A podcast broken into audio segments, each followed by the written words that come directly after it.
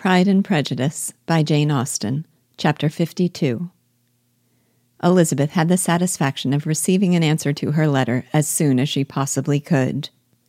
She was no sooner in possession of it than, hurrying into the little copse where she was least likely to be interrupted, she sat down on one of the benches and prepared to be happy, for the length of the letter convinced her that it did not contain a denial.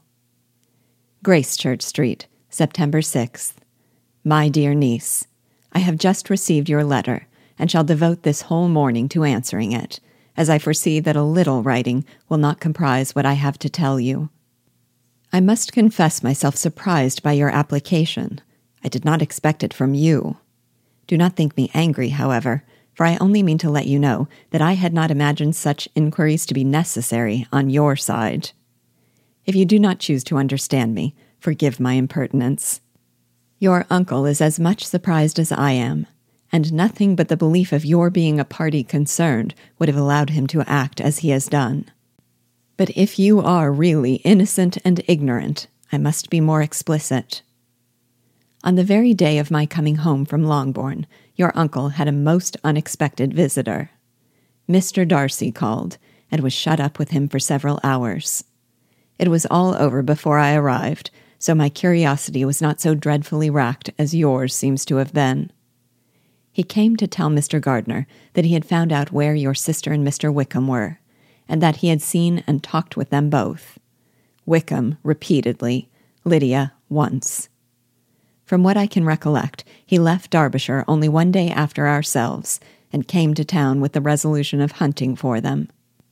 The motive professed was his conviction of its being owing to himself that Wickham's worthlessness had not been so well known as to make it impossible for any young woman of character to love or confide in him. He generously imputed the whole to his mistaken pride, and confessed that he had before thought it beneath him to lay his private actions open to the world. His character was to speak for itself.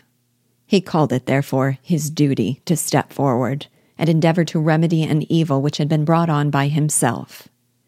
If he had another motive, I am sure it would never disgrace him. He had been some days in town before he was able to discover them, but he had something to direct his search, which was more than we had, and the consciousness of this was another reason for his resolving to follow us. There is a lady, it seems, a Mrs. Young, who was some time ago governess to Miss Darcy, and was dismissed from her charge on some cause of disapprobation, though he did not say what. She then took a large house in Edward Street, and has since maintained herself by letting lodgings. This Mrs. Young was, he knew, intimately acquainted with Wickham, and he went to her for intelligence of him as soon as he got to town. But it was two or three days before he could get from her what he wanted. She would not betray her trust, I suppose, without bribery and corruption, for she really did know where her friend was to be found. Wickham, indeed, had gone to her on their first arrival in London, and had she been able to receive them into her house, they would have taken up their abode with her. At length, however, our kind friend procured the wished for direction. He saw Wickham, and afterwards insisted on seeing Lydia. His first object with her, he acknowledged, had been to persuade her to quit her present disgraceful situation and return to her friends as soon as they could be prevailed on to receive her, offering his assistance as far as it would go. But he found Lydia absolutely resolved on remaining where she was. She cared for none of her friends. She wanted no help of his. She would not hear of leaving Wickham. She was sure they should be married some time or other, and it did not much signify when. Since such were her feelings, it only remained, he thought, to secure and expedite a marriage, which, in his very first conversation with Wickham, he easily learnt had never been his design. He confessed himself obliged to leave the regiment on account of some debts of honor which were very pressing, and scrupled not to lay all the ill consequences of Lydia's flight on her own folly alone. He meant to resign his commission immediately, and as to his future situation, he could conjecture very little about it. He must go somewhere, but he did not know where, and he knew he should have nothing to live on. Mr. Darcy asked him why he had not married your sister at once. Though Mr. Bennet was not imagined to be very rich, He would have been able to do something for him, and his situation might have been benefited by marriage. But he found, in reply to this question, that Wickham still cherished the hope of more effectually making his fortune by marriage in some other country. Under such circumstances, however, he was not likely to be proof against the temptation of immediate relief. They met several times, for there was much to be discussed. Wickham, of course, wanted more than he could get, but at length was reduced to be reasonable. Everything being settled between them, Mr. Darcy's next step was to make your uncle acquainted with it, and he first called in Gracechurch Street the evening before I came home. But Mr. Gardiner could not be seen, and Mr. Darcy found, on further enquiry, that your father was still with him, but would quit town the next morning. He did not judge your father to be a person whom he could so properly consult as your uncle, and therefore readily postponed seeing him till after the departure of the former. He did not leave his name, and till the next day it was only known that a gentleman had called on business. On Saturday he came again. Your father was gone, your uncle at home, and, as I said before, they had a great deal of talk together. They met again on Sunday, and then I saw him too. It was not all settled before Monday. As soon as it was, the express was sent off to Longbourn. But our visitor was very obstinate. I fancy, Lizzie, that obstinacy is the real defect of his character after all. He has been accused of many faults at different times, but this is the true one. Nothing was to be done that he did not do himself. Though I am sure, and I do not speak it to be thanked, therefore say nothing about it, your uncle would most readily have settled the whole. They battled it together for a long time, which was more than either the gentleman or lady concerned in it deserved. But at last, your uncle was forced to yield, and instead of being allowed to be of use to his niece, was forced to put up with only having the probable credit of it, which went sorely against the grain. And I really believe your letter this morning gave him great pleasure, because it required an explanation that would rob him of his borrowed feathers and give the praise where it was due. But, Lizzie, this must go no farther than yourself, or Jane at most. You know pretty well, I suppose, what has been done for the young people. His debts are to be paid, amounting, I believe, to considerably more than a thousand pounds another thousand in addition to her own settled upon her, and his commission purchased. The reason why all this was to be done by him alone was such as I have given above. It was owing to him, to his reserve and want of proper consideration, that Wickham's character had been so misunderstood, and consequently that he had been received and noticed as he was. Perhaps there was some truth in this though I doubt whether his reserve or anybody's reserve can be answerable for the event.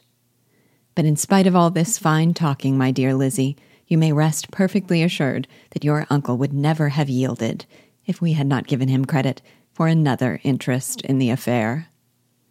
When all this was resolved on, he returned again to his friends, who were still staying at Pemberley. But it was agreed that he should be in London once more when the wedding took place, and all money matters were then to receive the last finish. I believe I have told you everything. It is a relation which you tell me is to give you great surprise. I hope at least it will not afford you any displeasure. Lydia came to us, and Wickham had constant admission to the house. He was exactly what he had been when I knew him in Hertfordshire. But I would not tell you how little I was satisfied with her behavior while she stayed with us, if I had not perceived by Jane's letter last Wednesday that her conduct on coming home was exactly of a piece with it. And therefore, what I now tell you can give you no fresh pain. I talked to her repeatedly in the most serious manner, representing to her all the wickedness of what she had done, and all the unhappiness she had brought on her family. If she heard me, it was by good luck, for I am sure she did not listen. I was sometimes quite provoked but then I recollected my dear Elizabeth and Jane, and for their sakes had patience with her. Mr. Darcy was punctual in his return, and, as Lydia informed you, attended the wedding. He dined with us the next day, and was to leave town again on Wednesday or Thursday. Will you be very angry with me, my dear Lizzie, if I take this opportunity of saying what I was never bold enough to say before, how much I like him. His behavior to us has, in every respect, been as pleasing as when we were in Derbyshire. His understanding and opinions all please me. He wants nothing but a little more liveliness, and that, if he marry prudently, his wife may teach him. I thought him very sly. He hardly ever mentioned your name, but slyness seems the fashion. Pray forgive me if I have been very presuming, or at least do not punish me so far as to exclude me from Pemberley. I shall never be quite happy till I have been all round the park. A low phaeton with a nice little pair of ponies would be the very thing. But I must write no more. The children have been wanting me this half hour. Yours very sincerely, Mrs. Gardiner. The contents of this letter threw Elizabeth into a flutter of spirits, in which it was difficult to determine whether pleasure or pain bore the greatest share. The vague and unsettled suspicions which uncertainty had produced of what Mr. Darcy might have been doing to forward her sister's match, which she had feared to encourage as an exertion of goodness too great to be probable, and at the same time dreaded to be just from the pain of obligation, were proved beyond their greatest extent to be true. He had followed them purposely to town. He had taken on himself all the trouble and mortification attendant on such a research, in which supplication had been necessary to a woman whom he must abominate and despise, and where he was reduced to meet, frequently meet, reason with, persuade, and finally bribe the man whom he had always wished to avoid, and whose very name it was punishment to him to pronounce. He had done all this for a girl whom he could neither regard nor esteem. Her heart did whisper that he had done it for her. But it was a hope shortly checked by other considerations, and she soon felt that even her vanity was insufficient when required to depend on his affection for her, for a woman who had already refused him, as able to overcome a sentiment so natural as abhorrence against relationship with Wickham. Brother in law of Wickham. Every kind of pride must revolt from the connection. He had, to be sure, done much. She was ashamed to think how much. But he had given a reason for his interference, which asked no extraordinary stretch of belief. It was reasonable that he should feel he had been wrong. He had liberality, and he had the means of exercising it. And though she would not place herself as his principal inducement, she could perhaps believe that remaining partiality for her might assist his endeavors in a cause where her peace of mind must be materially concerned. It was painful, exceedingly painful, to know that they were under obligations to a person who could never receive a return. They owed the restoration of Lydia, her character, everything, to him. Oh, how heartily did she grieve over every ungracious sensation she had ever encouraged every saucy speech she had ever directed towards him. For herself, she was humbled, but she was proud of him. Proud that in a cause of compassion and honor, he had been able to get the better of himself. She read over her aunt's commendation of him again and again. It was hardly enough, but it pleased her. She was even sensible of some pleasure, though mixed with regret, on finding how steadfastly both she and her uncle had been persuaded that affection and confidence subsisted between Mr. Darcy and herself. She was roused from her seat and her reflections by someone's approach, and before she could strike into another path, she was overtaken by Wickham. I am afraid I interrupt your solitary ramble, my dear sister, said he as he joined her. You certainly do, she replied with a smile but it does not follow that the interruption must be unwelcome. I should be sorry indeed if it were. We were always good friends, and now we are better. True. Are the others coming out? I do not know. Mrs. Bennet and Lydia are going in the carriage to Meryton. And so, my dear sister, I find from our uncle and aunt that you have actually seen Pemberley. She replied in the affirmative. I almost envy you the pleasure, and yet I believe it would be too much for me, or else I could take it in my way to Newcastle. And you saw the old housekeeper, I suppose? Poor Reynolds, she was always very fond of me, but of course she did not mention my name to you. Yes, she did. And what did she say? that you were gone into the army, and she was afraid had not turned out well. At such a distance as that, you know, things are strangely misrepresented.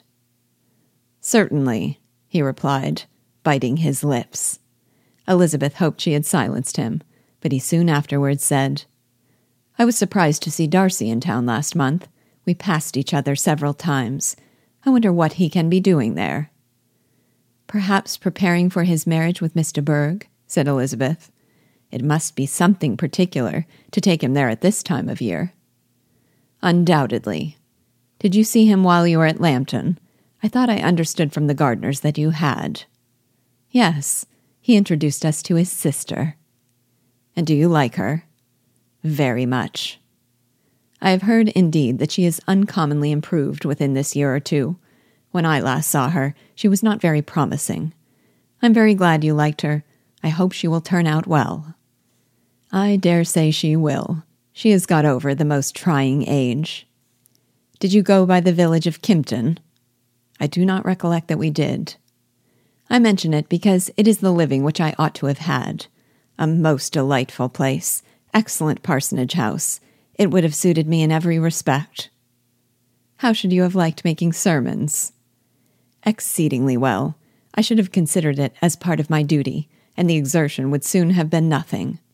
One ought not to repine, but to be sure, it would have been such a thing for me. The quiet, the retirement of such a life would have answered all my ideas of happiness. But it was not to be. Did you ever hear Darcy mention the circumstance when you were in Kent? I have heard from authority, which I thought as good, that it was left you conditionally only, and at the will of the present patron.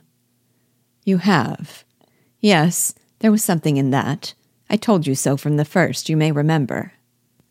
I did hear, too, that there was a time when sermon making was not so palatable to you as it seems to be at present, that you actually declared your resolution of never taking orders, and that the business had been compromised accordingly. You did, and it was not wholly without foundation. You may remember what I told you on that point when we first talked of it. They were now almost at the door of the house, for she had walked fast to get rid of him and unwilling, for her sister's sake, to provoke him, she only said in reply, with a good humored smile, Come, Mr. Wickham, we are brother and sister, you know. Do not let us quarrel about the past. In future, I hope we shall be always of one mind. She held out her hand. He kissed it with affectionate gallantry, though he hardly knew how to look, and they entered the house.